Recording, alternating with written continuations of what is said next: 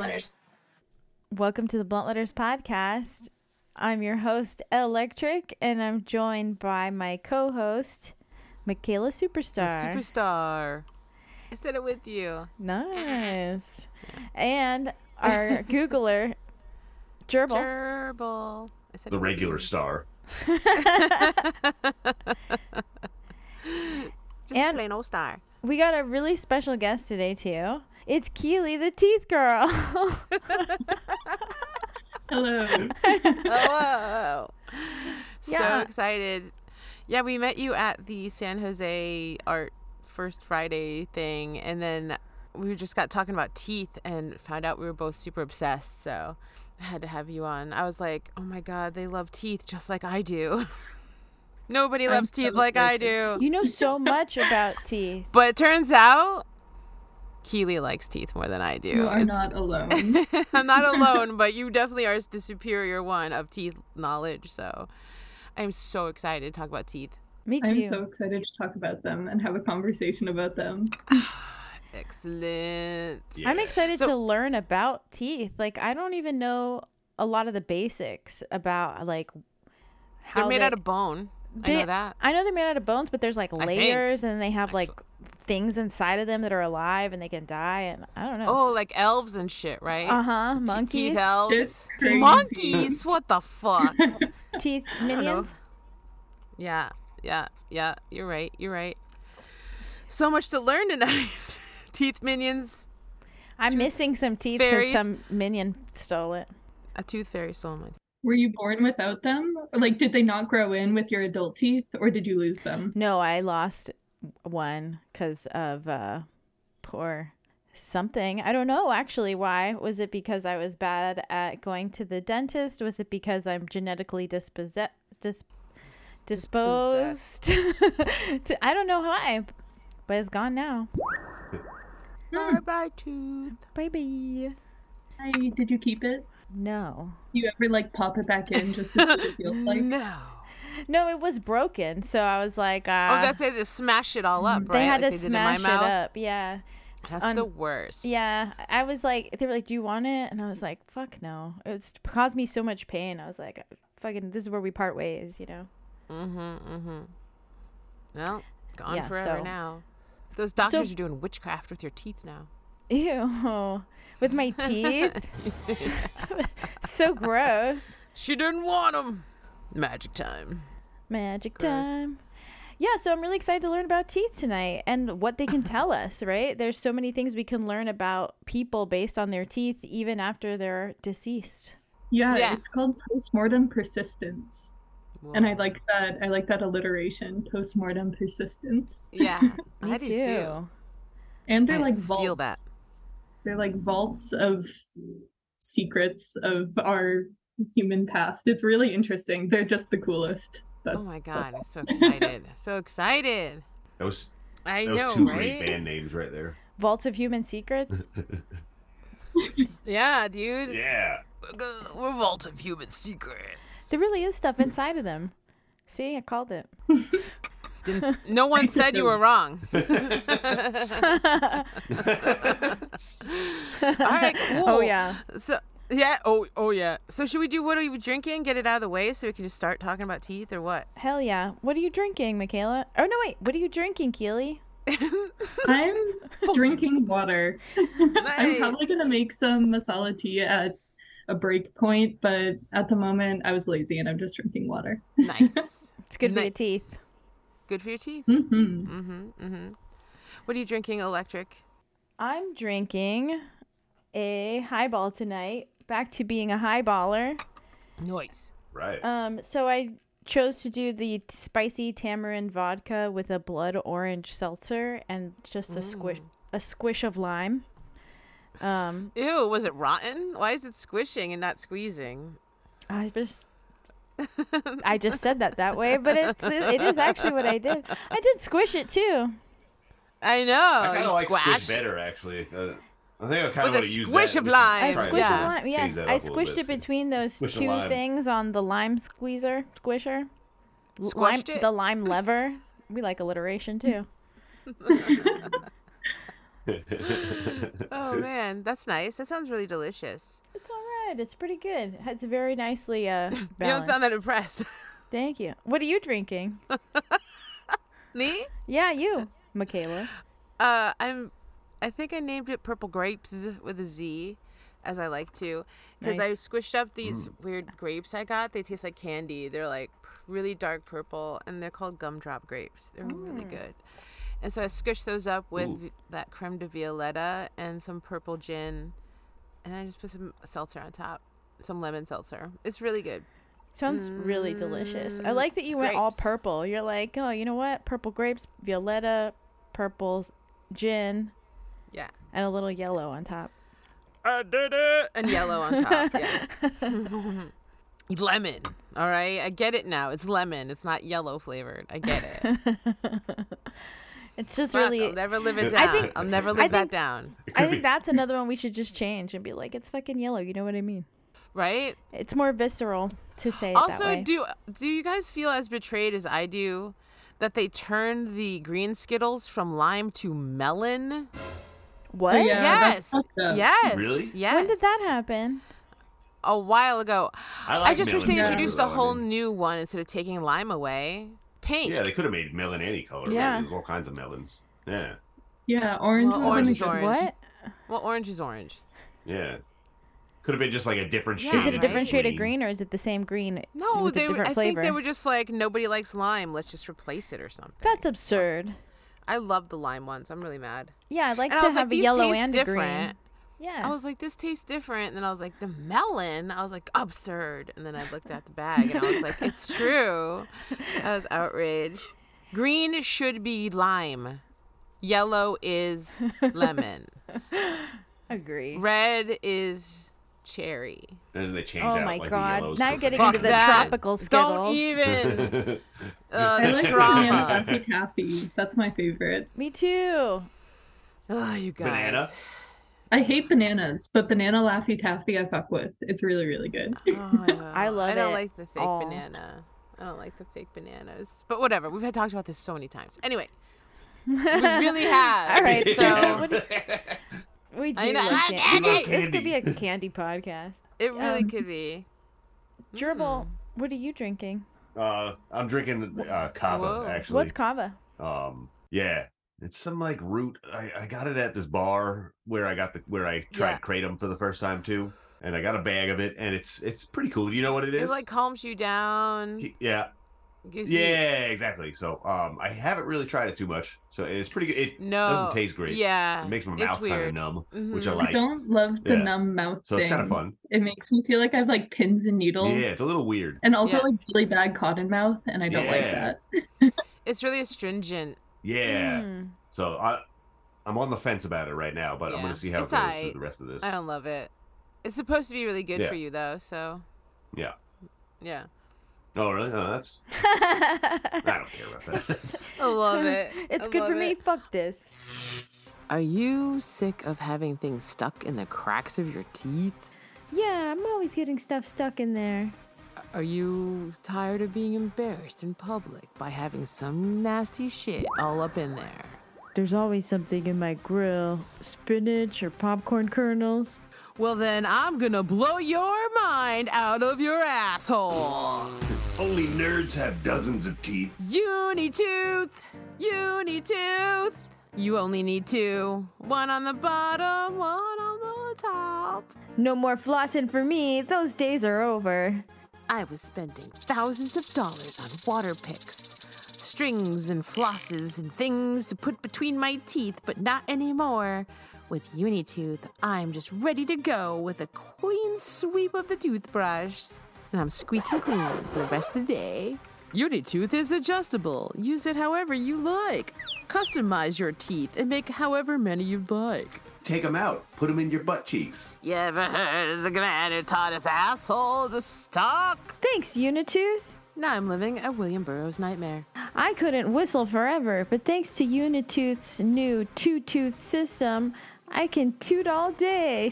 Toot-a-toot. Put it in your hand for a fun party trick. Using our patented enamel foam, you put it in overnight in our mold, and it fills in all the cracks, just simply melding all of your teeth into one. The Unitooth. Finally, all your teeth can live as one biome. Prune your garden with your face. Unitooth's patented super hard material means you can bite through things you never thought you could before. Think of the possibilities. Tires, seashells, nutshells, bullets, computer screens, shoes, entire monkeys. Do not use if you are currently possessed or lactating. Get Unitooth and say goodbye to flossing forever. Now all you need is a squeegee. Squeak, squeak. Unitooth, Unitooth. You only need two. One on the bottom, one on the top. Let's get into the teeth. I'm always ready to get into teeth. Where we start? Sink our teeth into it. Oh, God. You were just waiting to say that, weren't you? I was waiting since 2 seconds ago when I thought of it. Yeah. Cool. Oh, okay. Then no. I'm trying to think of where a good place to start. I have some notes that I wrote down for like. Why do we have teeth? Just kidding. Order. Yeah. Why do we even have these teeth? How come they're the only ones on the outside? Why can't we just mash things up? I guess I could start with like some teeth facts, like about them. Yeah. Like about how they Give us your favorite teeth facts. I don't think I could choose a favorite. I think it's like when someone says your favorite movie. Yeah. Sorry, I don't mean to make sports. Yeah, no, I didn't mean to make it. I just meant like hit us with whatever you want with the teeth facts. That's all I meant. So the way the tooth is formed is there's the outside layer, which is what you see, that white, quote unquote white, but it has a natural range of color from more yellowish to even gray sometimes or bluish. But that outer layer is 98% mineralized.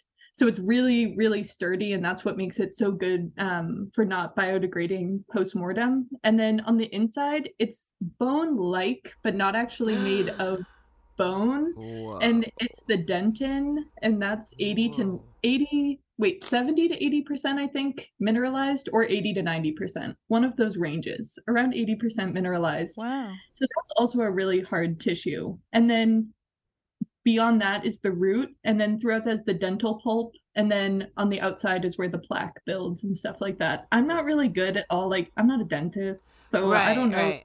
Yeah. Like, I'm just kind of interested in the parts of the teeth as it relates to the things that I'm interested in studying. I graduated with a degree in biological anthropology, and I focused on bones and teeth in that degree. But since then, I'm not in any formal education. I just have a bachelor's. I just am a passionate tooth person. I just love teeth. So I like to stay up on the research and be in the know of what's happening in the teeth anthropology world. Nice. Okay, cool. Just for our listeners.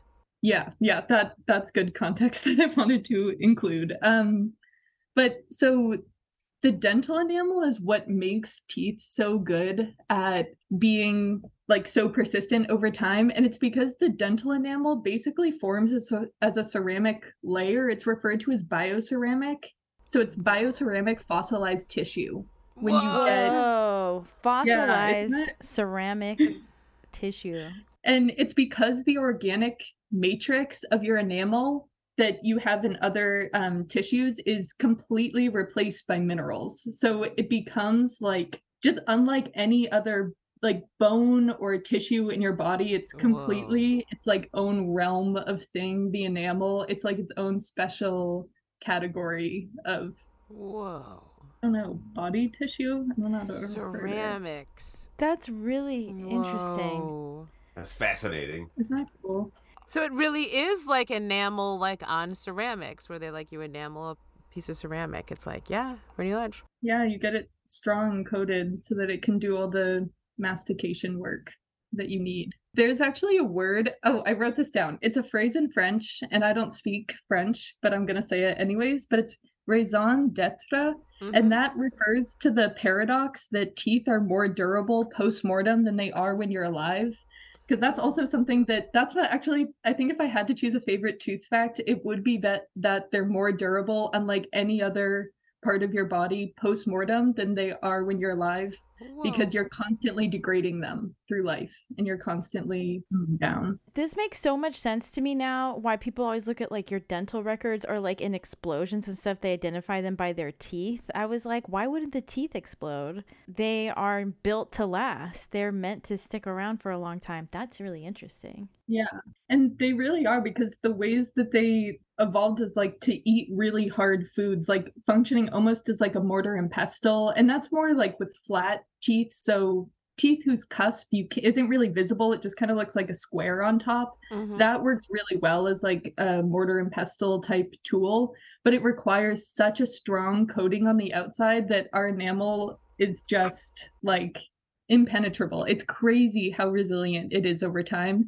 And what makes it so good for studying from an anthropological perspective on the evolution of human diet and migration patterns is the fact that within the dentin, you store isotopes. So like different elements, right, obviously, mm-hmm, are in your dentin. And when your tooth is forming, it incorporates isotopes. So I'm going to focus on it with like a specific example, which would be my favorite are the strontium isotope. So I'm just going to use strontium isotope for context. So when your dentin is forming, it will replace some of the calcium that it requires with strontium isotopes. And there are stable isotope pairs of strontium that basically are unaffected by the degradation over time. So they stay stable millions of years postmortem. They just stay the exact same. So you can actually extract that strontium through mass spectrometry. And when you put it through the mass spec and it gives you all the different ratios, this is really cool stuff. You can actually see like, okay, their strontium ratios do not reflect at all the ratios that we're extracting from granite samples where the remains were found. And that would mean that they came from elsewhere. So where? And this is really interesting in the context of one, migration patterns, and then also tracking ancestral roots of people who were stolen during the transatlantic slave trade. Wow. And moved over, because the way that all of those records work, it just shows the port where the ship left Africa, but they had stolen the people sometimes hundreds of miles away and made them trek all that way. So it doesn't actually reflect where people were from. Right. So through the strontium analysis, you can kind of start to isolate like different areas in a landmass in their granite rocks are going to have different strontium ratios. And from that, you can be like, okay, maybe they came from one of these three places. Like these seem more likely. So it's really interesting to use that in many different ways where it's beneficial to track migration patterns and ancestral origins. Wow, that's really cool. That's amazing. You have to be like a detective, right? You're like, okay, because you only have limited information. Tooth detective. Is that a job? It sounds like it definitely is a job. You need to use a mass spectrometer, whatever that is. It sounds like a really cool machine or like some kind of one of those things that spins everything around. I don't know what a mass spectrometer is. I'm just imagining it's huge. And like, I won't go into the super details because I think I'm going to mess up explaining it. But basically, you extract some of the dentin, you add some water, you put it through this machine, and it uses gravity, I think, and it pulls some of the isotopes down. And then it comes out on this sheet with like all the ratios of the different elements and isotopes that are in the compound that you put in the mass spec.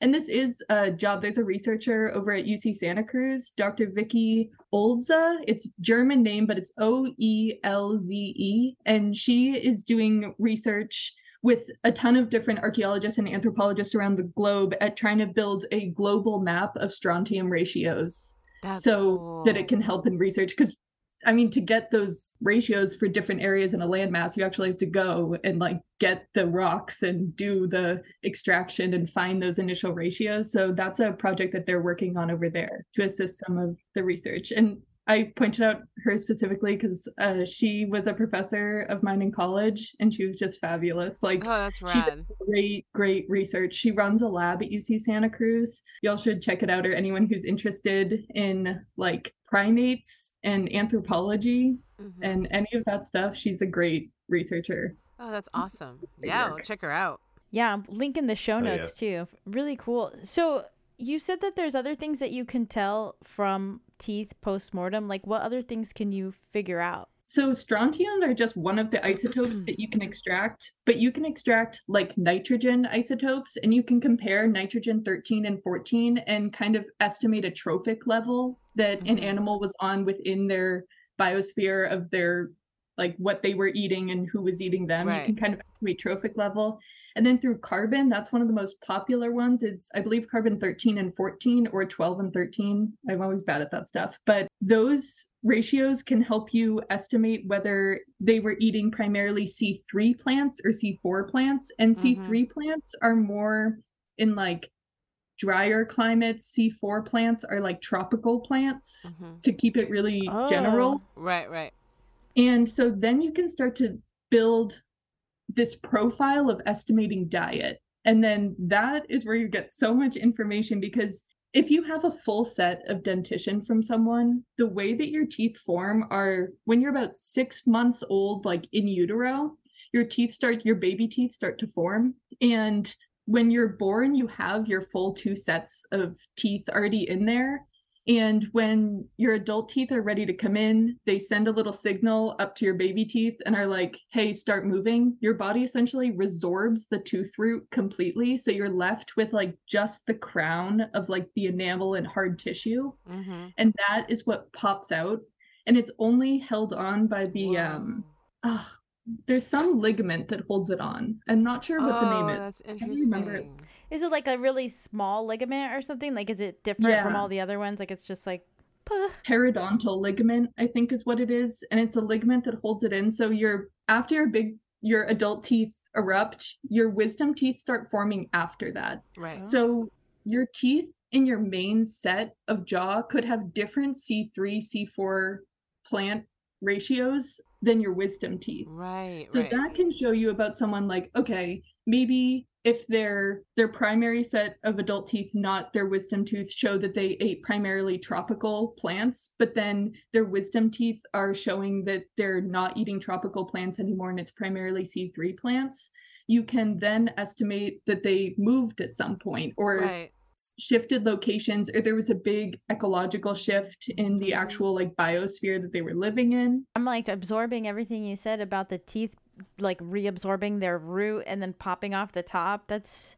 Teeth are something else. Like there's no other part of the. Is that why baby teeth feel so weird? Because they're not really teeth in a way. They're not a whole tooth. What do you mean feel? They feel lighter and shit. You know what I mean? You ever have a little baby tooth that seems hollow or something? Oh, yeah, where you're holding it in your hand and it feels like nothing. Yeah. That's why the fairies can carry it away. They suck it out. They suck out the marrow. That's what I thought, but I guess I was wrong. I mean, kind of true. Your body just resorbed the root. So you are the tooth fairy in this case and scenario. Right, because they live in one of those layers, like I said. Pure science. Yeah, exactly. Proven. They will be like lighter because they're one just smaller too, and then they'll be hollow when they're actually pushed out. That's what I mean. Yeah, they felt more like husks as opposed to like little tiny teeth or something. Do you know what I mean? At least the ones I keep under my bed. I don't know. Yeah. At least a jar of them I keep around. Your tooth collection. Baby teeth collection. Yeah, I think that the oldest baby tooth that has been found in the archaeological record was 3.4 million years ago, whereas the oldest tooth that we found, like an adult, I'm talking about human teeth or someone in the Homo genus, was about 6 million years ago. So really big time difference. Like that's like a 3 million year time frame where I don't know for sure, but I'm pretty sure that's the oldest one to my knowledge. So that, I think, is a testament to how poorly they can be preserved and also just hard to find through archaeological excavation because they are so small. It's amazing they wouldn't get ground to nothing, you know? That's, I think, what happens most times, most likely. Or maybe they had rituals where they ground up their baby teeth and sprinkled them. Oh. Ew. Jarval! I was going to say John. Jarval! Jarval! You sound like you're saying it backwards. I know. Yeah, snort it, though. That'd be fun. That's so crazy. We can also use teeth to, like, beyond just using their isotopes. We can also then see like periods of malnutrition in tooth formation. So what will happen is as your tooth is forming, it kind of forms in like slow layers. There's like a ton of little groups that are up there and are like doing their little work, have their own teams, and they're building their little tooth. But dwarves. I know. I think they're cute. So you can tell people are malnourished. Oh yeah, because it kind of forms as like almost ridges. Like you can see with a trained eye, you can see where they might have had a period of extreme malnutrition, mild malnutrition, which can indicate things about lifestyle. And then also a huge indicator of lifestyle is the dental microwear analysis. So that's where you're looking at like the scratches on the teeth on a microscopic level, but then also on a broader level, how the teeth have worn down over time. Like how I was saying, how flatter teeth are more used as like a mortar and pestle. But then if you see like an herbivore, their teeth are going to have really high cusps that like scrape against each other. So through that range of like how teeth wear has affected people over time, you can kind of get an idea of diet. I think one of the really cool things too about teeth, everything's cool. I'm just going to say that about everything I have to say. It's just, it's all cool. Yeah.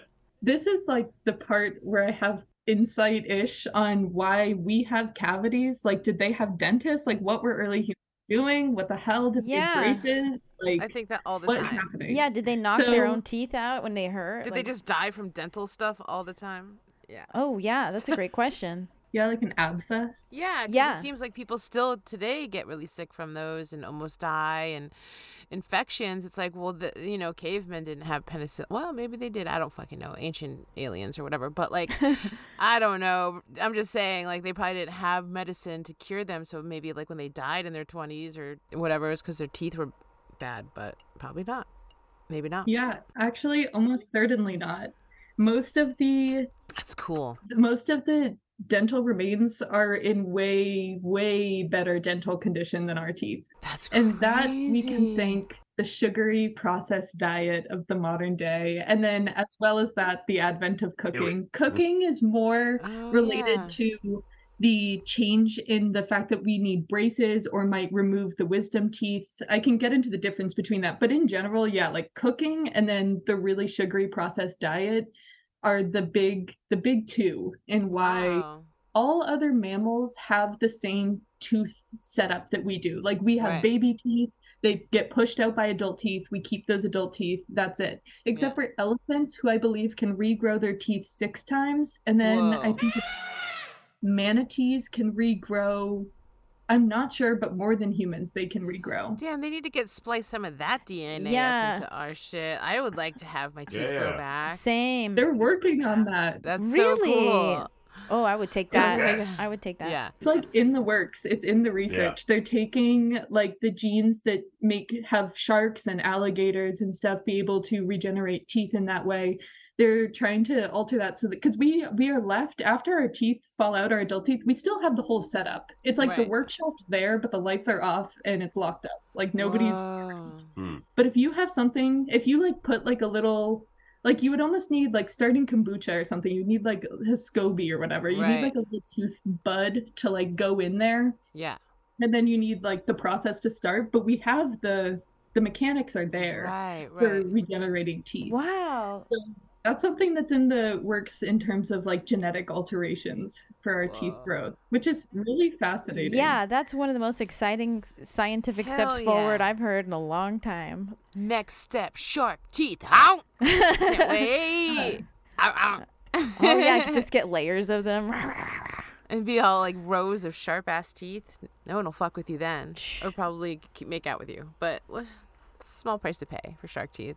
You could still have some extra teeth that grow in different parts. That, you know how like some people will have a tooth that grows from the lower gum, almost 2 in one spot, it'll come out. Oh yeah. Some people get teeth, it's more rare, but from the roof of the mouth, it's been documented. And then also nasal passage. Yeah. It's been documented that people have had a tooth grow. Heard that. That's really, it's really, really interesting. I have bad teeth, but my teeth it's the right amount. I've never had any extra teeth or any like severe dental work. I've just had a shit ton of cavities, like so many fucking cavities. It's horrifying. Like it's embarrassing. It just is what it is. But you and me both. Me too. That's what initially sparked my interest in this entire interest in teeth was I was in college and I was like talking to one of my friends and she was like, oh, I've never had a cavity. And I was like, bitch, I've had like 60. I've had like 60 fucking cavities. What do you mean you've never had a cavity? Yeah. And then I was like, that's crazy. But then I was like, what were people doing? Because all my teeth would be gone. I don't get how I would have survived. And then that's what started like my interest in this whole topic. But yeah, basically what I learned was, our diet really fucks with our teeth so bad. Like, yeah, it makes sense. In some ancient remains, we do see some indicators of maybe some gum disease or other periodontal diseases through the impact that then has on the tooth itself. You can kind of see on the enamel some markers of gum disease and stuff like that, but it's so much more rare than now. And the reason that our teeth get so crowded is because we don't chew on those hard foods anymore. We don't use, or the meats, like we don't use our jaws in the same way that we have. So our jaws getting smaller, but our teeth have not got the memo and they're the same size. Oh. So our teeth are now like, well, where the hell do I go? Oh, whoa. Yeah. Oh. They're like, what do I do here? Our jaws are getting smaller because we don't have to crunch as hard on our food. Is it the muscle or is it the bone? I love crunchy food. It's the caveman in me. That's a really interesting question about the muscle or the bone. I think that I don't really know the total answer to this question. Mm-hmm. That's a question that's more in the mandible department, and that's where I usually lose weight. Fuck you, mandible. Yeah, and I know that I should be interested in it because I'm like, it's like such crucial information. Like, that's a really great question, and I wish I knew the answer. And I feel like I don't know the answer, but he's on top of it. He's on top of it. We'll find out. I mean, it makes sense that it would be both. Well, I do know that our bones do adjust for our lifestyle. That's what I was thinking. Like the way that our bones are gonna change based on how we're living. Like I was a dancer, an Irish dancer growing up, so it was a lot of footwork, and now my two big toes are like weird looking. Yeah, they have like extra bone growth on the side. Mm-hmm. And I'm just like, why are you like this? But yeah, it's just because my body was like, we need a little bit more bone here. So I could see it being definitely a mix of either the bone leading the way or almost a combination of muscle and bone together. Right, because your muscles hold your bones in place, right? So if you don't build up your jaw muscles, you wouldn't necessarily need to have a big bone there. Does that make sense? Mm-hmm. Just logically, like... Just thinking about how bodies work, I don't have any science to back that up, but that's just what I'm thinking. In a world that once seemed normal, an innocuous invention known as poultry pants emerged onto the scene. Little did we know, these seemingly harmless trousers would trigger an event of extreme proportions, changing the course of human history forever. Is that chicken wearing... pants? Imagine chickens strutting around in these absurdly designed pants, flexing their newfound fashion sense with gusto. But fashion isn't where it stopped.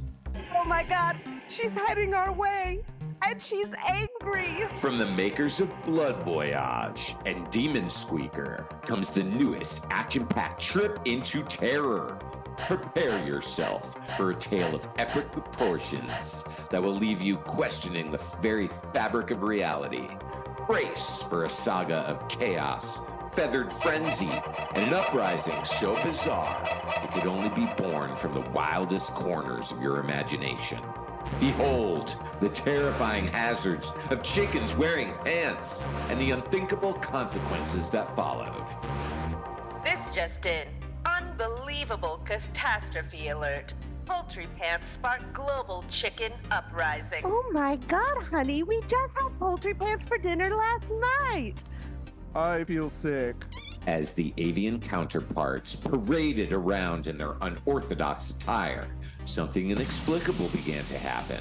Soon, their clucks turned into complex conversations, and their tiny brains expanded into grand libraries of knowledge.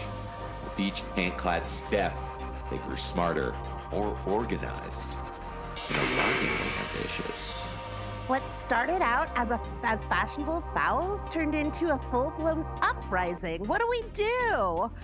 We all call the Breaking Beaks Brigade, the only people standing up to these foul. Wait, I mean foul.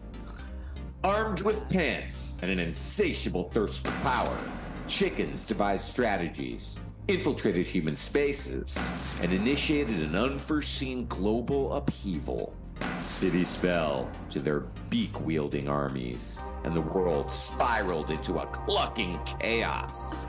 But one group of humans had enough. We will not give in to the chicken overlords and the feathered regime. Chicken generals command armies, poultry philosophers ponder the meaning of life, and flocks of diplomats negotiate treaties with bewildered humans. Why are we standing up for this? We are 10 times bigger than them, and we have been wearing pants for thousands of years. I wear pants! I fucking hate chicken! Fuck those chickens! Our schools were turned into egg incubators, highways were transformed into cornfields, skyscrapers became roofs for these power-hungry chicken leaders. Chickens with pants called the shots, and we were relegated to the role of obedient subjects. Well, no more! We will fight! This Thanksgiving, fear poultry and pants like you've never feared them before. Come experience the... Tell yourself, only a movie. Another thing that's really interesting about the ways that... Oh, wait, I have a good quote, actually, to start with. It's from Professor Vicky Oelze. I'm really bad at pronouncing German names, but it's from her. But she refers to teeth are the biological archive of an individual. And I love that description, because I really think it's just such a beautiful way to put teeth are the bioarchive of an individual. I think it really sums up a lot of what I've kind of been talking about. But this is another really interesting aspect that you can find through teeth. This is especially cool looking at ancient teeth. When your dental calculus solidifies, it can trap like pollen and silica and different aspects in the teeth. So from that, it's actually been shown that in like ancient Egypt, they had a diet that was rich in barley, wheat, and dates. And that's because of pollen that they were able to get from the dental plaque that had calcified on the tooth. Also, there's evidence of controlled fire from 790,000 years ago in Israel. Wow. And they discovered that through finding cooked starches in dental calculus, which is similar to a case in El Cidron, Spain.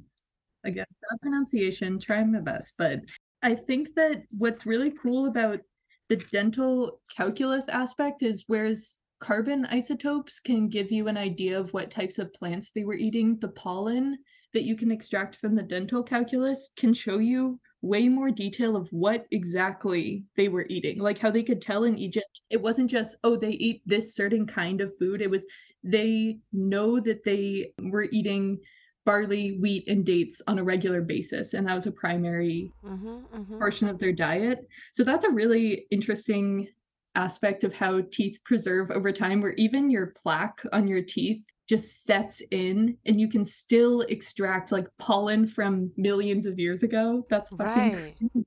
Yeah, that's really like cool. You're looking at pollen from what, if you take the earliest found tooth 6 million years ago, I don't think there was anything preserved on that tooth, but you're looking at million-year-old pollen. That's so cool. I know, it's amazing. Arches are like silica. It's really, really interesting. And I haven't delved a ton into this topic because recently I've been really into microair, and before that I was into stable isotopes. So I still have a lot to learn on this topic, but I found that to be really, really fascinating and really cool information. And then there was also a case, I wrote down the years of this. 6,500 years ago, there was a human mandible from Slovenia that was found, and they had a canine crown that showed a filling in it. Whoa. And the filling was with beeswax. What? Beeswax.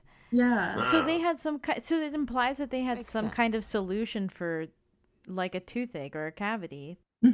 And 6,500 years ago, I wrote down some dates because I'm really bad at like putting into context the time scale of like how we evolved in the time of all of Earth's existence, because it's really hard to kind of wrap my head around that, at least. But you're talking like 6,500 years ago was really recent in like the terms of the specimens that I'm referring to today. So it's definitely one of the more, since it's closer to us, it makes more sense that they did have that type of technology. But this must have been at the very beginning, at least in the fossil record, of any type of filling really being used. Specifically beeswax stood out to me as being really unique. Yeah. And I thought it was just so fascinating. I was like, wow, that's so interesting. That is interesting. Do you know that like if it's like a filling, I guess I don't know if they could tell this, where it's like you bite into something, or is it a filling where like another person like does it for you? Like it's a procedure that you like have someone else do on you. I can't remember exactly what the paper said. I would have to reference it directly, but I do think that from what I'm remembering from the paper, it seemed to be more of, it was evidence of a deliberate filling using beeswax in order to address a tooth problem that was pre-existing. So they could tell that, I believe that there was some damage going into the root of the tooth, and they believed it was purposely filled with beeswax due to the pain and need. Isn't like beeswax and honey and other things, those bees create, have like antifungal, antiseptic properties too? Yeah, like, I believe they are antimicrobial. Yeah, yeah. Can you Google that sense. That's cool. Jerbil? Fucking Jerbil, get on it, my God. See, take your fucking hat off. No, I don't know why that would matter at all. You take that hat off. It actually is kind of fucking up my earphones. Another thing that I thought of when you had said that the Egyptians were eating wheat and barley, I was like, okay, barley you could boil that and eat it, but wheat you probably have to process. So it implies that there was like this process for processing wheat, you know, at that time, and then.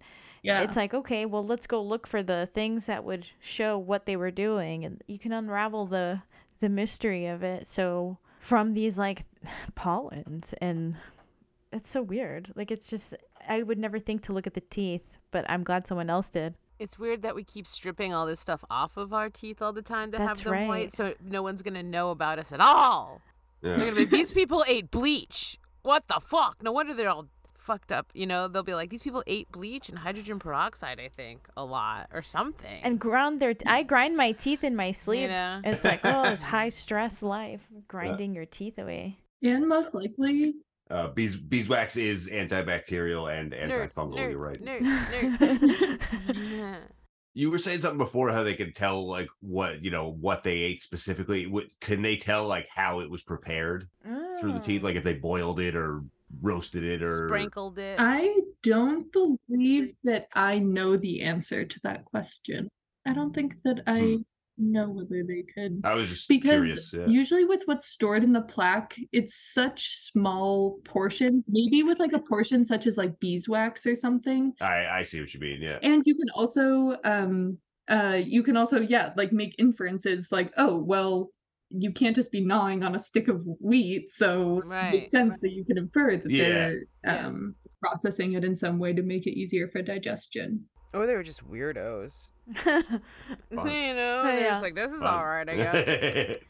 And you're like, dude, it could be so much better. So much better. It's interesting. I want to know what they're eating in these ancient times, you know, 6,000 years ago, because I feel like recently there was something that you and I were talking about when we were like trying to place in time when 6,000 years was. Oh yeah, we were talking about Neanderthals, I think, weren't we? That's right. And no, we were talking about pyramids, the driest period, whatever, the that big fucking flood or whatever. That's right. And like 12,000 years ago. And then the pyramids, and how the pyramids are way, way, way more recent than 12,000 years ago, I think. Yeah, but some people think they're from 12,000 years ago originally. Yeah. And that flood took them out. And then the ancient Egyptians came and were like, oh, what the fuck are these? This is cool. But who knows? Oh, yeah, that's another episode. At that point, yeah. Like agriculture was already like 6,000 years into the mix. Right. So they were like well into like that period of human evolution, agriculture and things. We're Homo sapiens by that point. Oh. But I had like groats and shit. you know, like a tabbouleh. You just take the wheat off the shaft and it's just sort of a little nugget. Like, that's what wheat groats are. Oh, okay. Mm-hmm. And they stuff that into, like, haggis and shit, I think, you know? It's pretty much just, like, wheat off the stalk, and then you, like, yeah, you boil it or something. And it's not bad. Like, bulgur wheat, I think, is, like, pretty basic, just wheat off the shaft. So kind of. That's delicious. It's like wheat berries. We still eat that today. I think that's, like, the most basic wheat thing is, like, you take the wheat berry and you can eat it. And, yeah, I fucking love tabbouleh, so I don't know. Just throwing it out there. I don't actually know, but I think, I mean... Hell yeah. If I was thinking of, like, oh, if I grew my own wheat, could I just eat it? It's like, how would you eat it? It's like, I think you can just take the wheat berries off and boil them, and it becomes like, couscous kind of.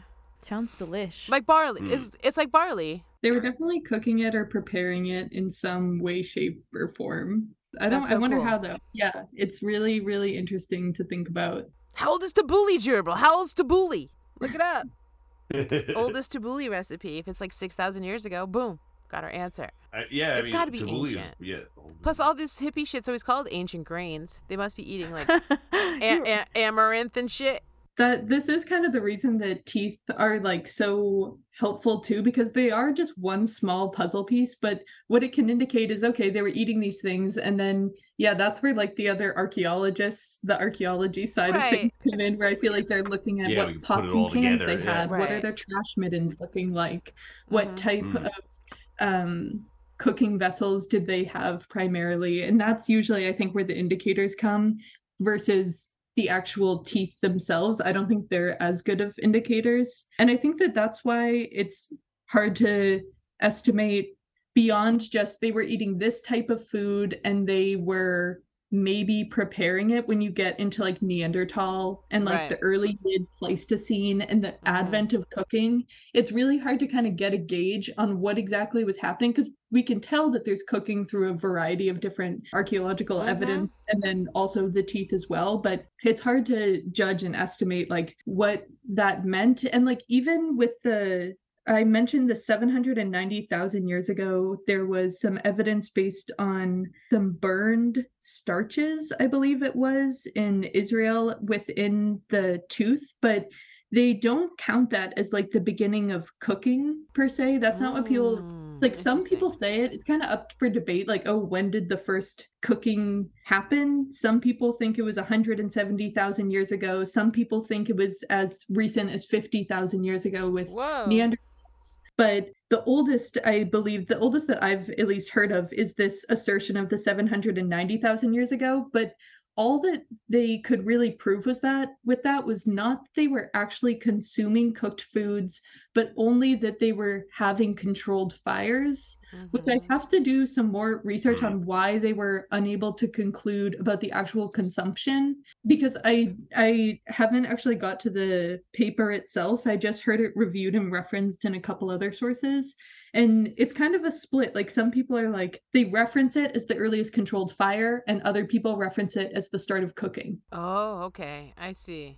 And that's a huge time difference. If you have some researchers who are saying 50,000 years ago, cooking started, but they had fire before that, versus 790,000 years ago was when they started cooking. And that's then you're talking. Like, I mean, they're trying to tell me that for 100,000 years, nobody accidentally dropped a potato in the fire and then ate it and was like, holy shit, you guys! Yeah, oh my God! That smoke is nice. That's why I don't believe it, because mistakes happen, and that's how we've learned about so many delicious and intoxicating things is by mistake. So I don't buy that just for that purely, like, someone tripped in the fire and you ate your friend and it tasted good. Yeah. You know what I mean? Like, any of these things, right? It's like all these things, you know, or like lightning strikes, you fucking find a moose who died on top of it and you're like, that smells delicious. I don't know. Like, I just feel like there would have been some weird accidents by then, you know? Yeah, I think it makes the most sense. If they used a controlled fire, if that happened, which we know it did. Somebody dropped something in the fire and was like, oh my God, this is good. Yeah, I mean, that's like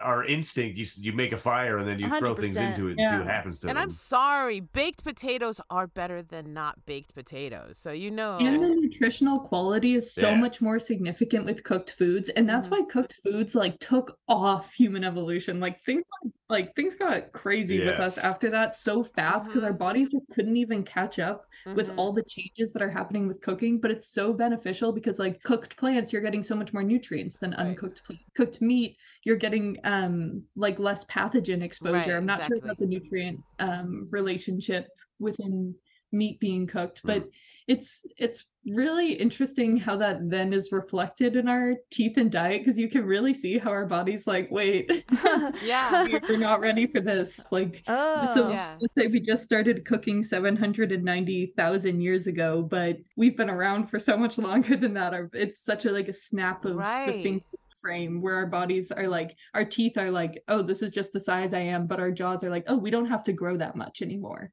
so we're just going to chill out a little bit and become smaller, and that's less energy to build the bones. And that's the main reason also that we don't, at least from my understanding, that we don't regenerate teeth is because it's a shit ton of energy to rebuild the teeth. Like it's a lot of work, and the way that we use our teeth for like mortar and pestle type actions of grinding and chewing and breaking down, that's a lot different than animals like sharks or alligators that do regenerate teeth, that are more like tearing and ripping, and they carnivores. And like their teeth, like the reason they do regenerate is because it takes way less energy. They don't have teeth like ours. They're like little like triangles. They're way weaker, not weaker. I don't know much about shark teeth, but I know that the reason they can regenerate is because it's a lot less energy to make them. So what I am interested in is if they start doing human trials eventually, or any type of animal trials on this genetic alteration so that you could grow teeth, I wonder how that would impact like how would the person feel? Like, I wonder if it would be like a very physically fatiguing process to have, like, you're like growing. Probably like your wisdom teeth coming in, you know, like your wisdom teeth kind of drain you and make you feel shitty sometimes. You know what I mean? That's and people, true. Yeah, you get sick. Well, think they're sick. And imagine a whole set. Yeah, exactly. Yeah, but hopefully it wouldn't have to be your whole set. Hopefully it would just be one at a time after a Bake-O Bit or a fucking butterscotch disc. Right. You know what I mean? Yeah. I'm hoping.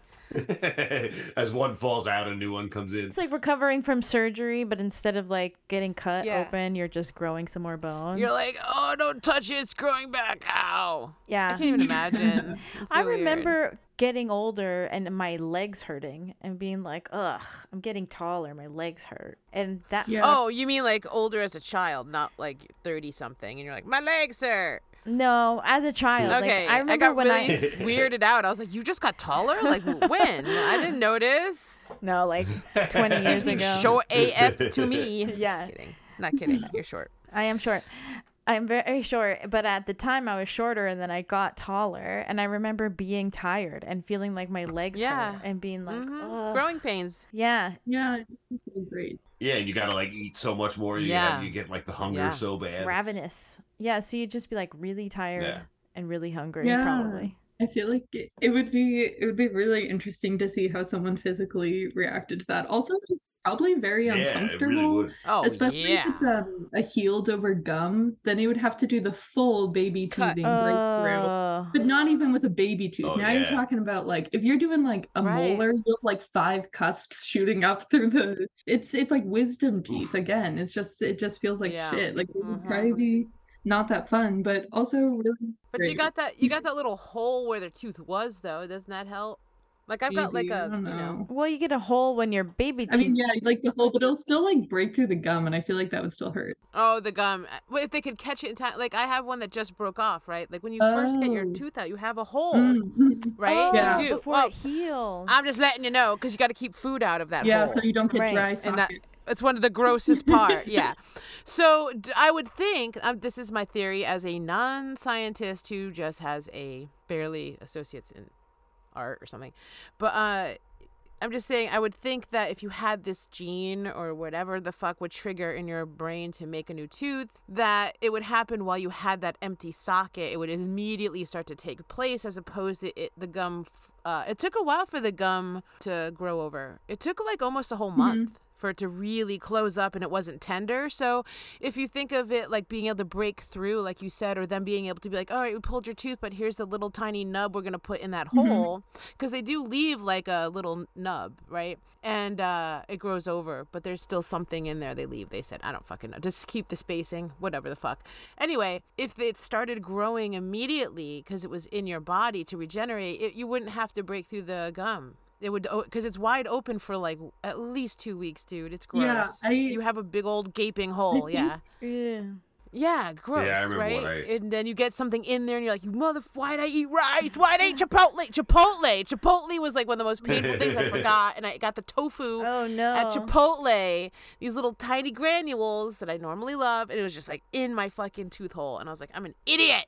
That sounds painful. A little tabbouleh would fit great in there. That's what I'm saying. Yeah, you can't eat tabbouleh. Like, so anyway, so I figured like maybe that if you had that regenerative thing, it wouldn't actually have to come through a healed gum. It could come through that hole that's already there, gaping, waiting for something to push through it. That's a really good inquiry, because I don't know how it would happen, but what I assume is you would still have the same problem, because your tooth, it wouldn't be triggered. I don't know how the genetics would work, but it would, I don't know if it would be triggered to form before the tooth fell out, or else you would just have the whole set waiting to come in. And you just have all your teeth. Well, I'm just saying, like, even when your tooth is out of your face, it takes like 2 weeks for that hole to even close up. I think the tooth would be like still building for like 6 months. I think it would take like 6 months before it would could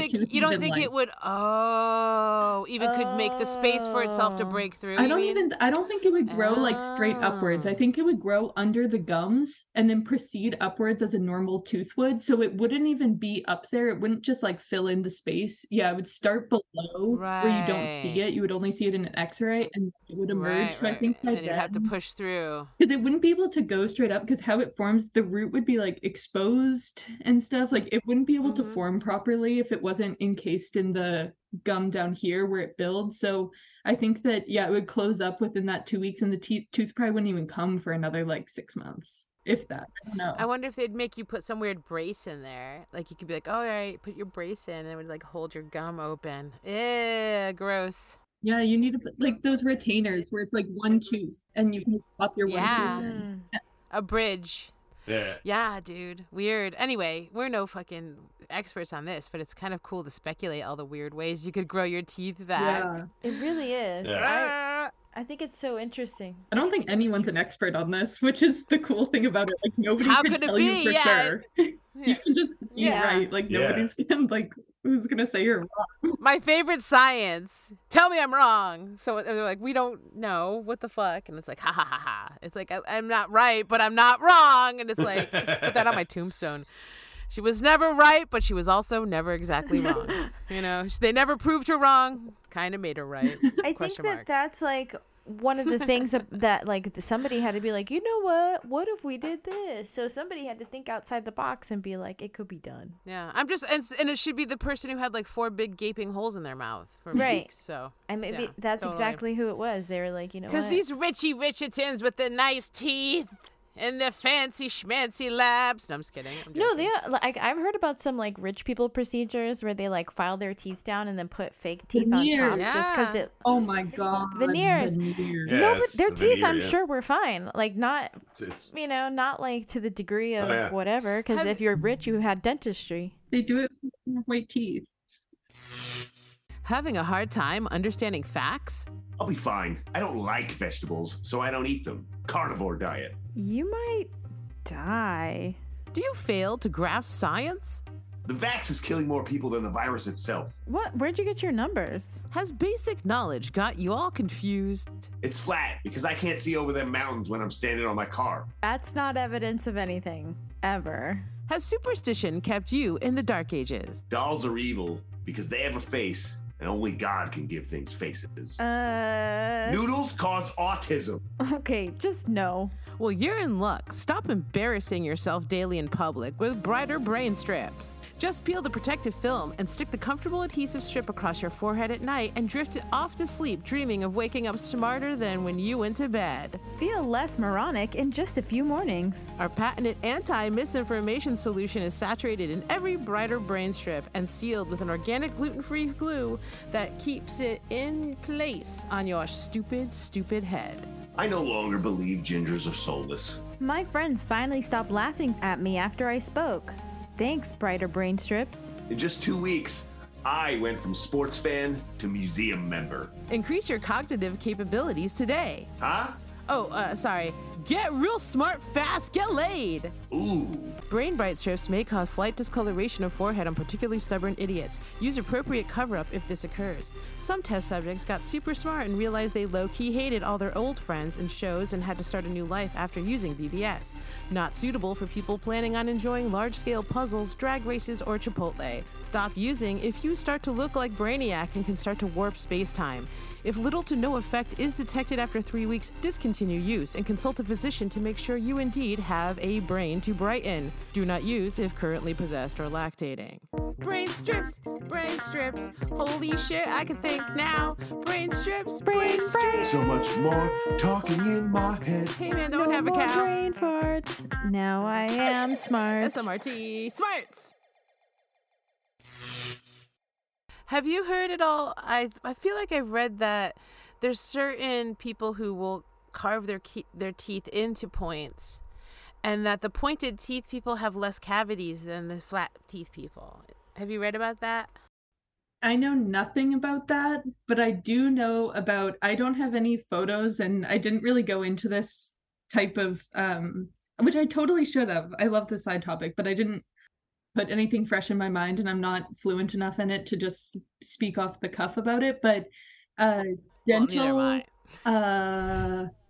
art, I don't know how to say it, but modifications, dental modifications, like modifications. Google it, go through the research papers.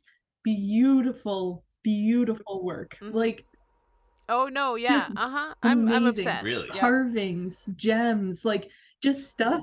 The girls in Bali have like emeralds and rubies in their teeth as they get older. It's so fucking. They have every time.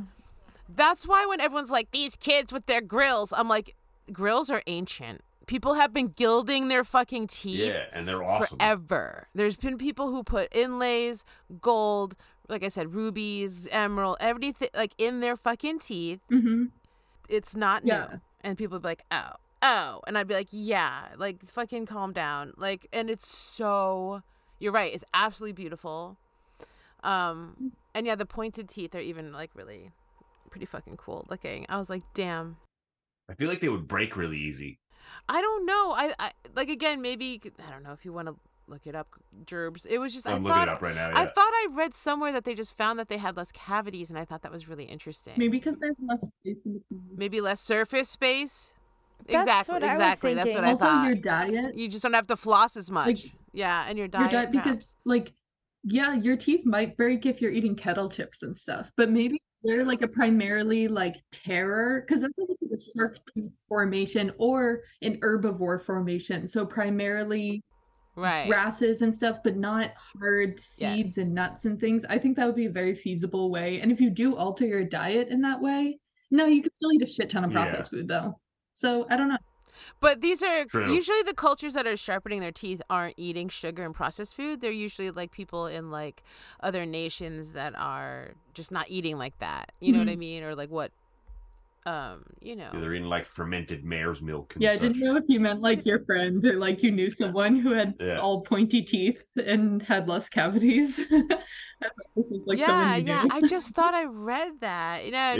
It says you're at higher risk for tooth decay. Really? Why? And they can break easier with like, you know, your normal diet. That's what I was saying, because I feel like you're like filing some of the enamel off. I mean, I thought so too. I was like, I wonder where I read that. Then it's probably some bullshit. Then some bull honky. Maybe because you are just because you can alter the structure of your teeth, you're already like breaking them in a way. So yeah.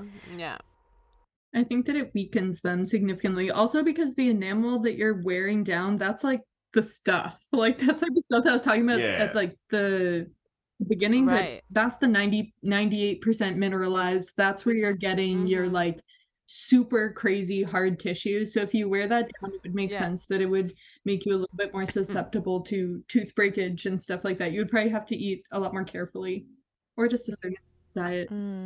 It would probably become habit after a while, like maybe like an adjustment period, but I feel like you just get used to eating with like that. Interesting. Yeah, I wonder. God, I don't know. You probably eat like live fish really good though. Oh. Hell yeah. Mm-hmm. That would be pretty impressive. Which, you know, is one of my favorite things to do. Yeah. Gerbil. Wait, you guys ate live fish for real? No, I'm just being Gerbil. Silly. I've never eaten did you bite into a live fish, Gerbil? Come on, tell us. I don't think so. Okay. I don't think so. No, I didn't. I've never eaten a live fish. Okay. I've eaten live bugs, which that would probably be, those teeth would probably be better for that too. Yeah, my bearded dragon, like she has shark beetles teeth. And stuff. And she eats those roaches like no other bitch. She eats heads, worms, yeah, she probably eats beetles and shit, like awesome, Wow, a tearing again. Like a thrashing, like a shark. Like I'd be interested to know. Like me in the future. Yeah, if that makes like a big difference. I mean, it must, right? The mechanics of it are just such a, like, you have to thrash. I mean, I have to thrash anyway because I'm metal as fuck. Yeah, because they don't like twist their jaws like we do, right? They just open and close. Yeah. Reptiles have a tendency to thrash, though. Like, you kind of get your prey and the sharp teeth, like, sink in and kill your prey, and then you thrash them around to, like, eat them up. Yeah, just like, that's fun. Yeah, reptiles and fish, cold-blooded killers. Metal as hell. That's cool. Some metal shit. I like that. I've never wanted sharpened teeth more in my life. I know. I'm kind of sold. Yeah, I'll coat them in something. Personally, else. I'd rather be like the elephant and just get more and more teeth and eat like all the grass forever. Actually, and like I used to tell people that. One of the reasons I was vegetarian is because I feel like we had herbivore teeth. Like, they're just made for food that aren't meat. Like, we only have these two little canines, which, again, I was like, have we always had canines? Or is that just when we started eating meat? It's like, I don't know. We look like we're more like herbivores. Our digestion's hella long. Like, you know, an herbivore, not short, like a carnivore, you know. So, I don't know. We don't really have carnivore teeth. So, well, we can grind with our jaws, so we don't need the sharp teeth. I'm not trying to tell people not to eat meat. I'm just saying it's interesting that we look like we have more like cow teeth than like tiger teeth. Yeah, we have like omnivorous teeth. We have actually like pretty much the same teeth as like the great apes. So we're pretty much monkeys. Yeah, and I mean, and some monkeys are very murderous. But they got those big ass fangs. They got those big ass like because they attack and kill live prey. So I think that is beneficial for that. Oh, yeah. I saw a chimpanzee really maul a bonobo once. It was crazy. Oh, my Lord. Were they just, like, territorially fighting or something? They were hungry. I'm going to eat you. Yeah. That bonobo was just trying to get down. He was like, let's have sex. Don't chimps, like, eat other chimps from, like, different groups, right? Yeah, they do, yeah. Mm-hmm. Oh my gosh. Yeah, bonobos are another kind of monkey. Bonobos? They're super social. Super sexual too. They have sex all the time. That's what I said. He was just trying to get horny with them. That's what I said. And then the guy was like, I'm going to eat you. In the female bonobos, it's been shown that female bonobos can only achieve orgasm with other female bonobos. And they have a lot of lesbian sex, and I'm proud of them. I'm happy for them. Good for her. Makes me happy. Hers. They like socialize through sex and bond. And they have like princesses that come in. So it's like a random girl will come into a group of new bonobos and be like the princess, and everyone's like obsessed with her, and they just fuck her for like a few days, and then she goes home. That's amazing. That sounds really nice. Yeah. They also practice incest, so you know, there's like, you know. That's like cats too. Yeah, that's a lot of. Well, they're animals after all, so we can't expect them to be. That's what I mean. We'll stop at that point. It's like it's cool until your mom's like, "Hey," and you're like, "No, mom." Yeah, it's like, ah, damn it. Yeah, But, you know, that's their thing. That's cool. Whatever. No, I was obsessed with bonobo monkeys. I was like, they're so fucking crazy and cool. That's why I was saying, like, yeah, that he was probably just being like, hey, let's get it on. I'm a bonobo. I'm here to fuck. And the guy was like, I'm here to eat your fucking ass. Ow. And not in the fun way. He was probably, that monkey was like, I'm going to go to the bonobos because they're just a bunch of horn dogs and I'm going to pretend to seduce them, but then I'm just going to eat his ass. And it's like, yeah, that's what happened. The bonobo's like, we're friends. And they were like, no, chomp. We're like bonobo bros, right? Yeah, am I right? Dude, the chimpanzees, for real though, like they're a spring-loaded killer. Like they have a lot of other murderous attributes besides just their teeth. Like their teeth are not what I would worry about. I'd worry about them like ripping my arms off or something. They're so strong. Yeah, that too. Yeah.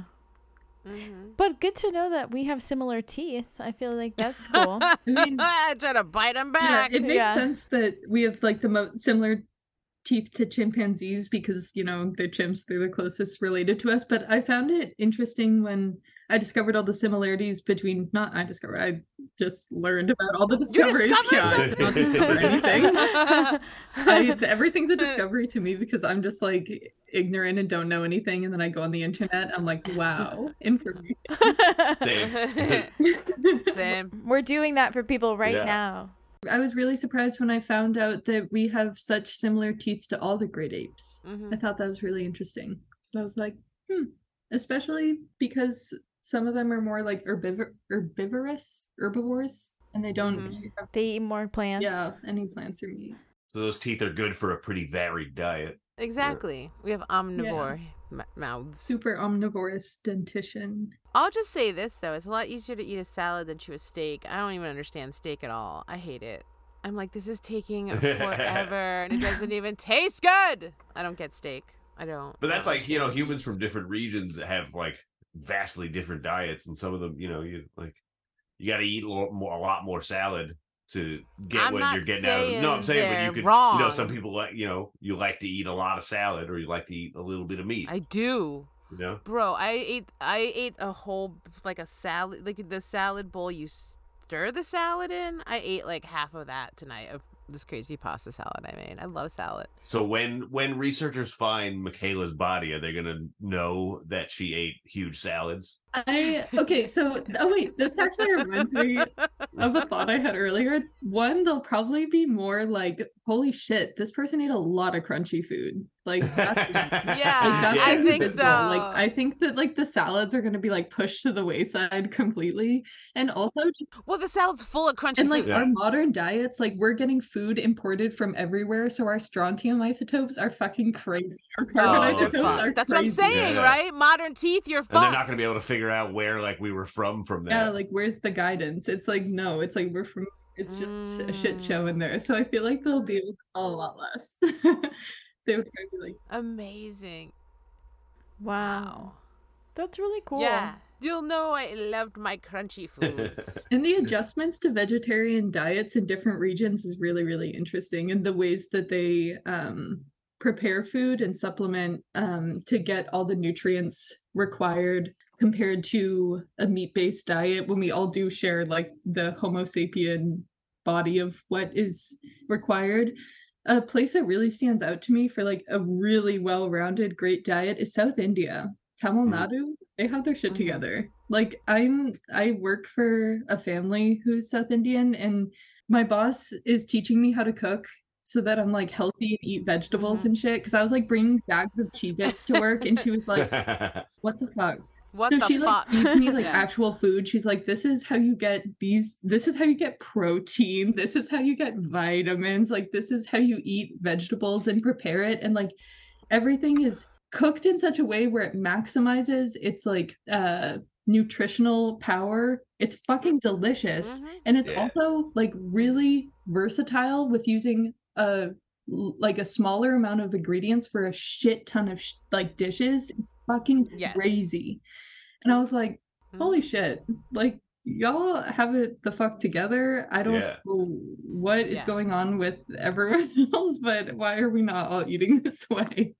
Like it's It's I don't know. I eat a lot of South Indian food and African food, which is similar a lot with the curries and stuff like that. And like, it's my favorite food. I also like Northern Indian food, but it has like dairy in it, which isn't actually technically as good for you. But I do like those creamy yogurt sauces and that paneer sometimes, which you get a little more up north. Well, in South India, like one of the most common dishes is like yogurt is with like almost every meal. I mean, yogurt rice. Oh, really? I thought they used less. I thought they used less dairy down south and used more dairy up north. Maybe I have it flipped. I'm not sure about the northern diet, and I know they don't do a lot of dairy. But Kavita taught me how to make it, and she makes like homemade yogurt. Like it's like made. Oh, it's amazing. Like the It's the good shit. But it's like they have like yogurt rice and curd rice. That's my favorite. Curd rice with the fried chilies. That shit is so good. Yeah. So that is like the main dairy source. Sometimes we have like paneer, but I think it's interesting. Yeah, paneer and yogurt. But I just thought that in the southern part, I just thought they used less of that. I don't know. Like it was more vegan. Like because when I was vegan and like more hardcore about it, I was like, oh, I'm going to go to this southern Indian place. I remember because I felt like they had more stuff without the cream base or without the yogurt. But maybe I'm getting it flipped. I don't know. I could. No, that makes sense. They are vegetarian, and Northern India isn't. Right, so it would, and they do have like more vegan options. The student that I work with, he doesn't eat dairy or gluten or anything, but that doesn't really impact the foods that he eats, kind of, you know, like he can he like has he's lactose intolerant but eats the yogurt still and is fine. Interesting. I'm lactose intolerant and I can eat yogurt because it has probiotics. Fucking yogurt's magical. Yes, it's so good. Lactose intolerance is like its own entire thing of like an evolutionary tract of like niche construction. I fucking love lactose intolerance. It sounds like we have to have you back to talk lactose. I know, seriously. Like, we all should be lactose intolerant, technically, like genetically, but we're not because of dairying. And that's the summary, basically. Those are the highlights. Are you a fan of all things horror? Do you love getting goosebumps and feeling the hairs on the back of your neck stand up? Then you won't want to miss Micaela Superstar of the Blunt Letters new podcast, Bleed With Me. Join Micaela and her guests as she takes you on a journey through the darkest corners of the human psyche, exploring the twisted and terrifying world of horror. From supernatural creatures to serial killers, Bleed With Me will leave you on the edge of your seat and begging for more. So turn off the lights, grab your headphones, and join Micaela Superstar of the Blunt Letters for Bleed With Me. Listen now on your favorite podcast app. Oh, this is just a fun fact. The average person produces enough saliva to fill 2 pools in their lifetime. Ha, I believe it. Yeah, isn't that interesting? I think it's the most, like saliva is the worst bodily fluid to me. Like it truly is. What? Like I would rather have someone like I don't know, seeing people spit. Interesting. I would rather see someone like have explosive diarrhea than watch someone spit on the sidewalk. Whoa. Like it makes it like does something to my stomach where it makes it like turn inside out and feel like I'm gonna like projectile. It's so healing though. It's magical. Saliva is magical. Oh my god, that's so funny. That's so funny. Once it leaves the body, it totally changes though. It's only when it's in your body that it's like got all these really great qualities. Once it's out of there, it only has a fine. Spit on someone's dick for lubing it up. It's the best fucking sexual lube known to fucking humans. Fucking quote me on it. Yeah, but it's only good for like 1 minute, and then it's like gone. It's not long. That's why you produce so much saliva. I don't think you're producing enough saliva. I think you need to like really let it build up, guys. You're not using enough. That's why you need those 2 pools worth. Oh, okay. Well, you gotta honestly, if you really want to saliva, just choke yourself on it first, and the saliva will just come because you're almost gonna throw up, and then there you go. I mean, if you want to be technical about it. That's what that function is for, actually. Yeah.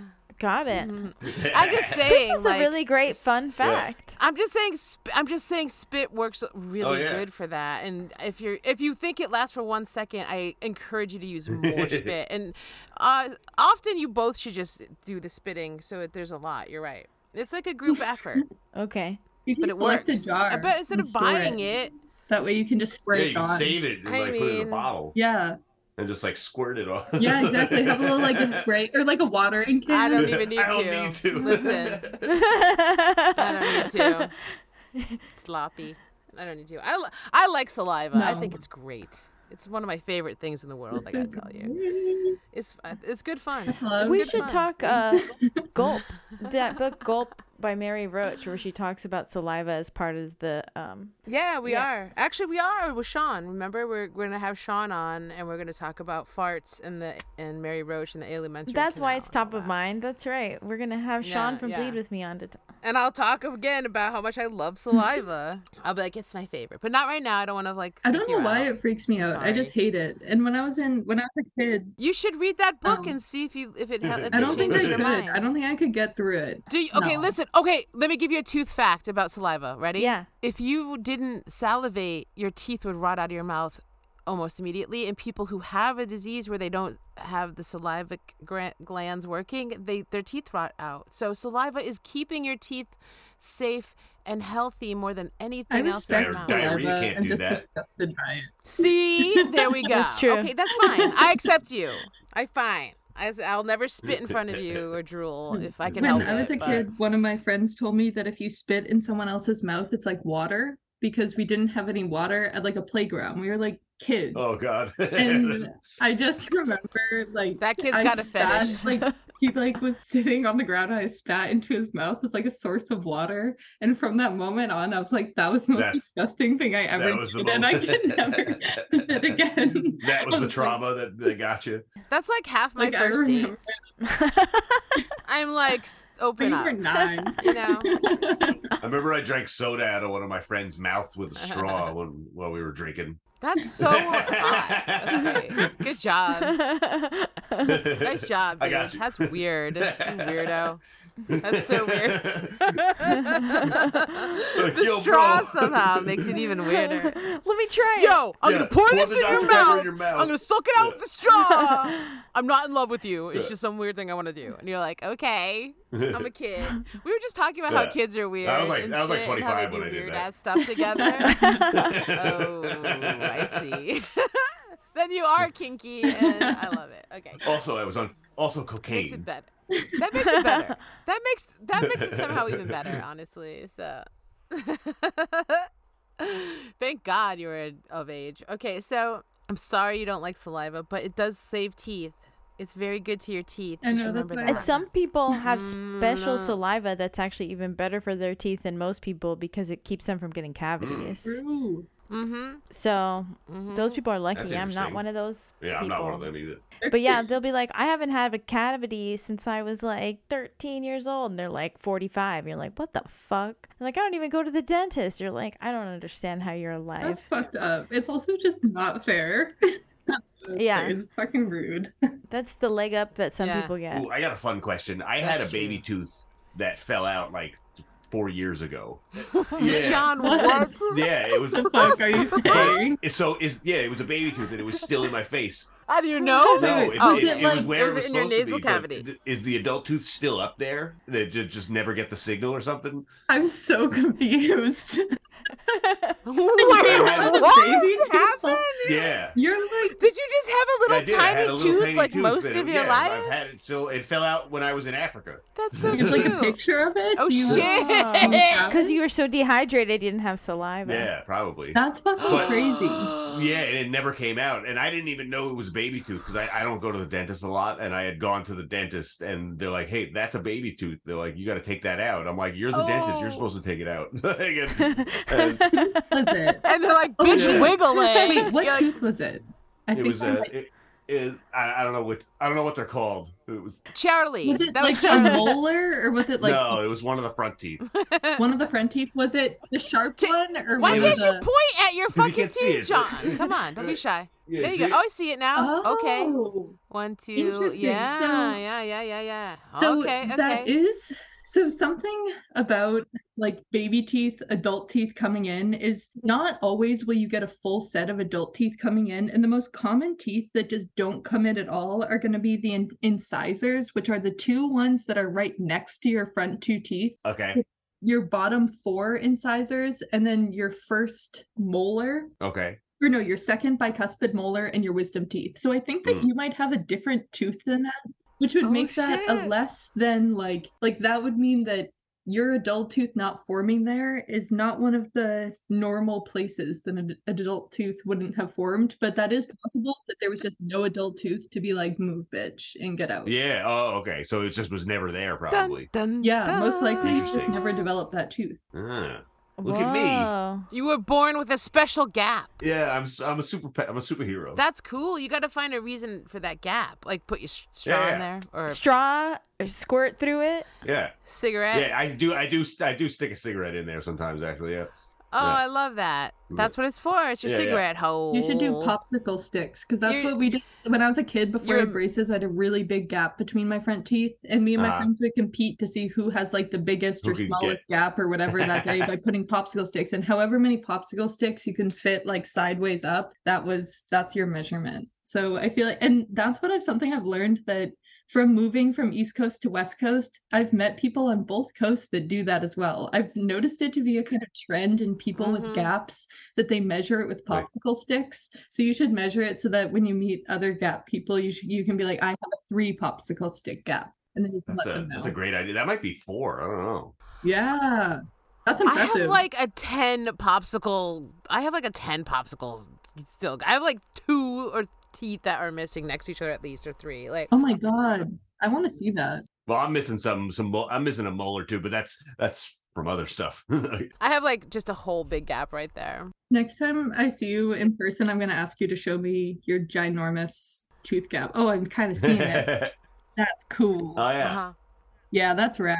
A lot of people just don't have these 2 teeth or one of the teeth next to the 2 front teeth. And if you notice, just as you live your life for the next however many years you live or days or minutes, ominous. As you live your life, you'll probably notice that those are the 2 most common teeth that people seem to not have from what you can tell from an initial smile or conversation. And that's because they're 2 of the most common teeth to just never form. Well, that's interesting. They just don't grow in. Your mouth is like, nah, not for me. Whoa. So if I wanted to draw in a gap, I would do it on that one? Mm-hmm. Yeah, you can like black it out. When I was a kid, I used to do fake vampire fangs. I would make them out of like surf wax or anything that I could because I wanted to be a vampire like no other bitch. I was like doing spells and shit in like the bath. I was like putting sticks and like rocks from Wednesday's full moon and like trying to be a vampire. And I remember that there was this blackout like tooth coloring that you can get at like Halloween stores, and you can black out your tooth and it'll be like saliva proof, and then you can just have your perma gap if you want. Cool. Yeah. Ideas. I had I had the weird fangs above other teeth that I had too many teeth in my mouth. They said they were like, you have a crowded mouth, and so these weird little fangy things used to be way up high, and they had to pull other teeth out and let these come slowly back in, and then they're still pretty prominent.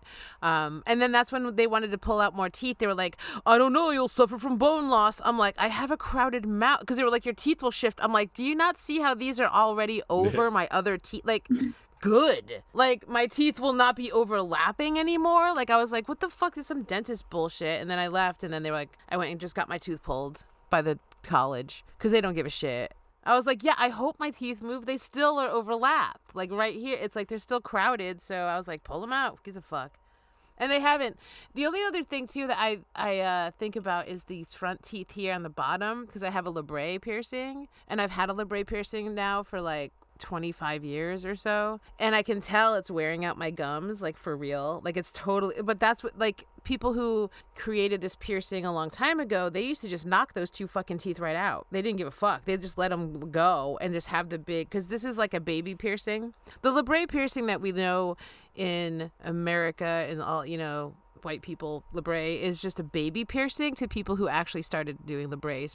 This is what infants get, is the little tiny 16 to 14 gauge. And then as you go older, your plug gets bigger until you have like a plate or a really large plug. And a lot of those people in those nations just take those two teeth out. And I can see why, because honestly, I'm pretty sure I'm going to lose those two front teeth. And I've been warned by piercers. They're like, you're going to lose your teeth. And I was like, I don't care. And they're like, that piercing's worth it. And I'm like, fuck yeah. I was like, yeah, it is. I was like, first of all, I'm Irish. I'm going to lose all my teeth by the time I'm old enough to give a shit about anything. And at least I'll have a cool labrae so people like me for having character, even though I'm missing my motherfucking teeth. It's like, I like people with fucked up teeth. I like people with missing teeth. I have a weird thing. Now, I'm not trying to be weird to you, but I have a weird thing about people with gaps in their teeth. Like, I think it's super foxy. Like, I've dated hella people with gaps in their teeth. Like my last husband had, like, fucking Eddie Murphy gap. He was super cute. Like, I loved it. I was, and, like, even the dude that I, like, Omar... he has a gap, and he was like, I was thinking of getting my gap fixed, you know, and getting it. And I was like, if you do that, I swear to God, I'm going to shave my fucking head. I was like trying to think of something he would hate, you know. I was like, I am going to have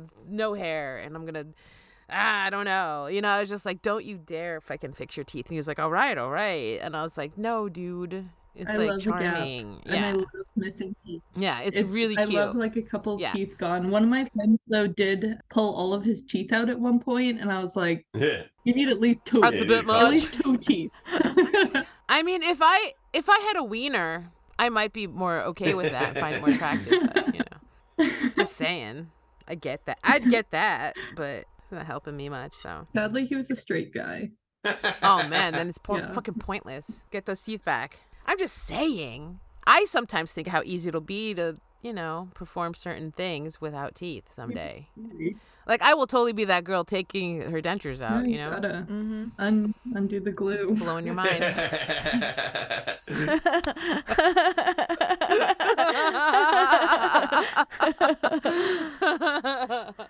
Dude, new catchphrase. Yeah. Put that on a shirt. I know, right? So, at least a sticker. God damn. Yeah. We definitely got to make some teeth stickers. So that would be fucking dope. I have some teeth art I can send you over. I have more teeth work that I've done. It's just all in my filing cabinet, and I never open it because it's a real shit show in there. It's scary, but I have shit in there. And I'll send you over some teeth art. Yeah, we'll link it all up so people can see it if you want. Or we can just watch in private and fuck you, listeners. Everyone can see the teeth. That's exactly awesome. Love it. Do you love eating your boogers? But you are trying to stay vegan? Have you been reading my diary? Well, you're in luck. We have teamed up with Full Meat to bring you Snots! Plant-based snot balls that taste just like the real thing. Oh, I love that. Yeah, I like the texture. It's so sticky. I love a slimy meat substitute that goes down smooth. Just like my human boogers. I can't even tell the difference.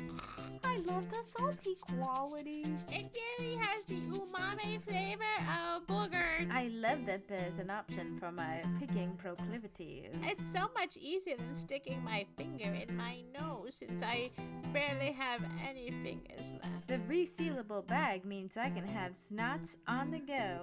Snots here, snots there, snots not even snots. Snots and popcorn, snots in your underwear. Snots in your pocket, snots in your shirt. Snots. The worst theme song. Do not stick snots into your nose. If you get them stuck in your nose, immediately flush out with oat milk and consult a yoga bitch. Damn, this has been so cool. We should have you back. I'm going to try talking to saliva. I swear to God. No, I'm just kidding. I could come back with a lot of different biological anthropology topics. I'm into that. Yay. Oh, God. I love it. Teeth are only one of the things that I really like about bioamp. Okay. Because I'm more of like biological anthropology and then the subsects of that. I like forensic anthropology is what I want to go get my PhD for when I'm like 35 and like have money or something. Hopefully. Probably not. But maybe. And then... when I'm that old, like when I'm then, I'll just go to get my PhD in that. But I could talk a lot about bones. That's sweet. We love bones. Yeah. Bone postmortem specifically. I don't know much about bones, how they function in our body, but I know about bones, how they live on after we die. They don't just die like the rest of us. Like they change and alter with the surroundings that our body decomposes. Oh, I just love decomp and I love. Yeah, same. I'm fascinated. As you like, you've seen a bunch of my art, and it's like I am totally fascinated with decay, and not just death. Like people are like, it's so dark, it's death. I'm like, nah, there's something else like beautiful about decay and rotting and the colors and the like nature swallowing everything back up. Yeah. The green, oh my gosh, and the bloating, transformation. The bloating and the and the fall. Yeah, and then I actually really like the way like when you like seeing skin like hanging off things, or it's like kind of tattered, like some pretty lace or some linen or something. It's like I don't know, it's cool, and like I don't know, I don't think it's as dark. I don't think my stuff is as dark as people really should take it as. It is actually more of a celebration of that kind of idea of like, well, it's gonna happen to all of us, let's just embrace it and find some beauty in it. And I think it's all perspective. Like I perceive it as once you leave the body, it's just the body that remains, just another piece of matter. As with all this piece of matter, you might as well admire it as it completely decays and then leaves your skeleton behind to like adjust and adapt. And then bog bodies are the other thing. That's good stuff. Those are fabulous.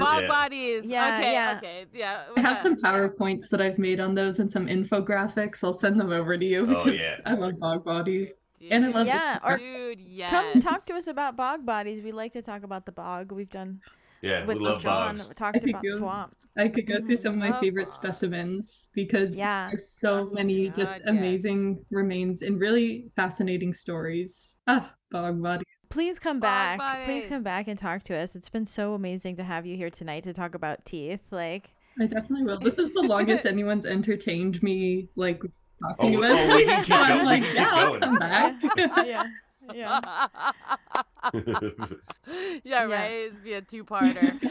Oh my god, I love it. And we talked, even like when we first initially met, like we were just like, we went off for like at least an hour, and I was like, I better go sell some stuff, but like I just want to keep talking to the fucking teeth. We talked to so long. I was so excited because again, we'll put up a couple of my toothier photo paintings up because I have a lot. I did a whole entire art show of like 52 portraits of imaginary people called Tiny Teeth and Crazy Eyes, and it was all just these like people with like lots of little tiny teeth and like really like unwell expressions on their face. See, that's like a gallery that would be immediately like, I need to see all of this right now, like, here's the entry.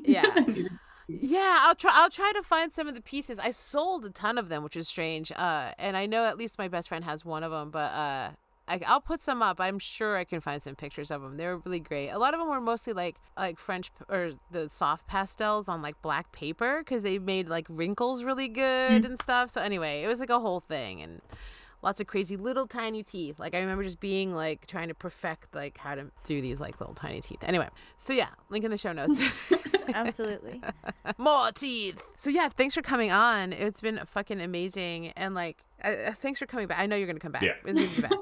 Thanks everyone for listening. Please follow us on Instagram and YouTube, Facebook. I don't know, we're on Facebook, but like who's on Facebook? TikTok. We do some TikToks. I've been TikToking lately. Pretty good TikToks. Cocktails. Like and subscribe, and also leave us a review. Reviews are really helpful, and so if you could rate it and engage with our polls. We usually put like a poll or a question at the end of every episode about the episode, so check that out if you are on Spotify. Tell all your friends to listen or else. And go to be our Patreon, right? That's one thing you can do if you want, is go to www.thebluntletters.com. You get bonus stuff. I've been adding so much more stuff. Like there's so many more hours of Blunt Letters stuff beyond like what we do here, and into some really random science stuff. You were telling me some of things I didn't even barely remember happening. Yeah, there were some astrology geeks. You were saying something with Jerbil. You were talking about something that was hella funny. And Jerbil were talking about urban fitness. Like, what? I don't remember that. Yeah, exactly. I was like, me neither, dude. Yeah. I was like, what is he talking about? We were talking about playing tennis and badminton and then handball and your regional game of burn ball, which I had never heard of but sounded really like intense. That's funny as fuck. I don't remember that at all. But yeah, and thanks alcohol. There's also other interviews with like Sarah Bartell, conversations with like Sarah Bartell and Dr. Lee. So if you haven't, hit up the Patreon, check it out. There's a lot of great stuff there. Oh, and we're going to put the video of Isaac Weissap up there. That's too. Right. So when this comes out, our Isaac Weissap episode will already be out, but you can see the video if you become our patron. Yeah, but not if you don't. Yeah. But trust us, you want to see the video. 100%. Patreon.com/thebluntletters. Thanks very much. And bye-bye. Bye-bye.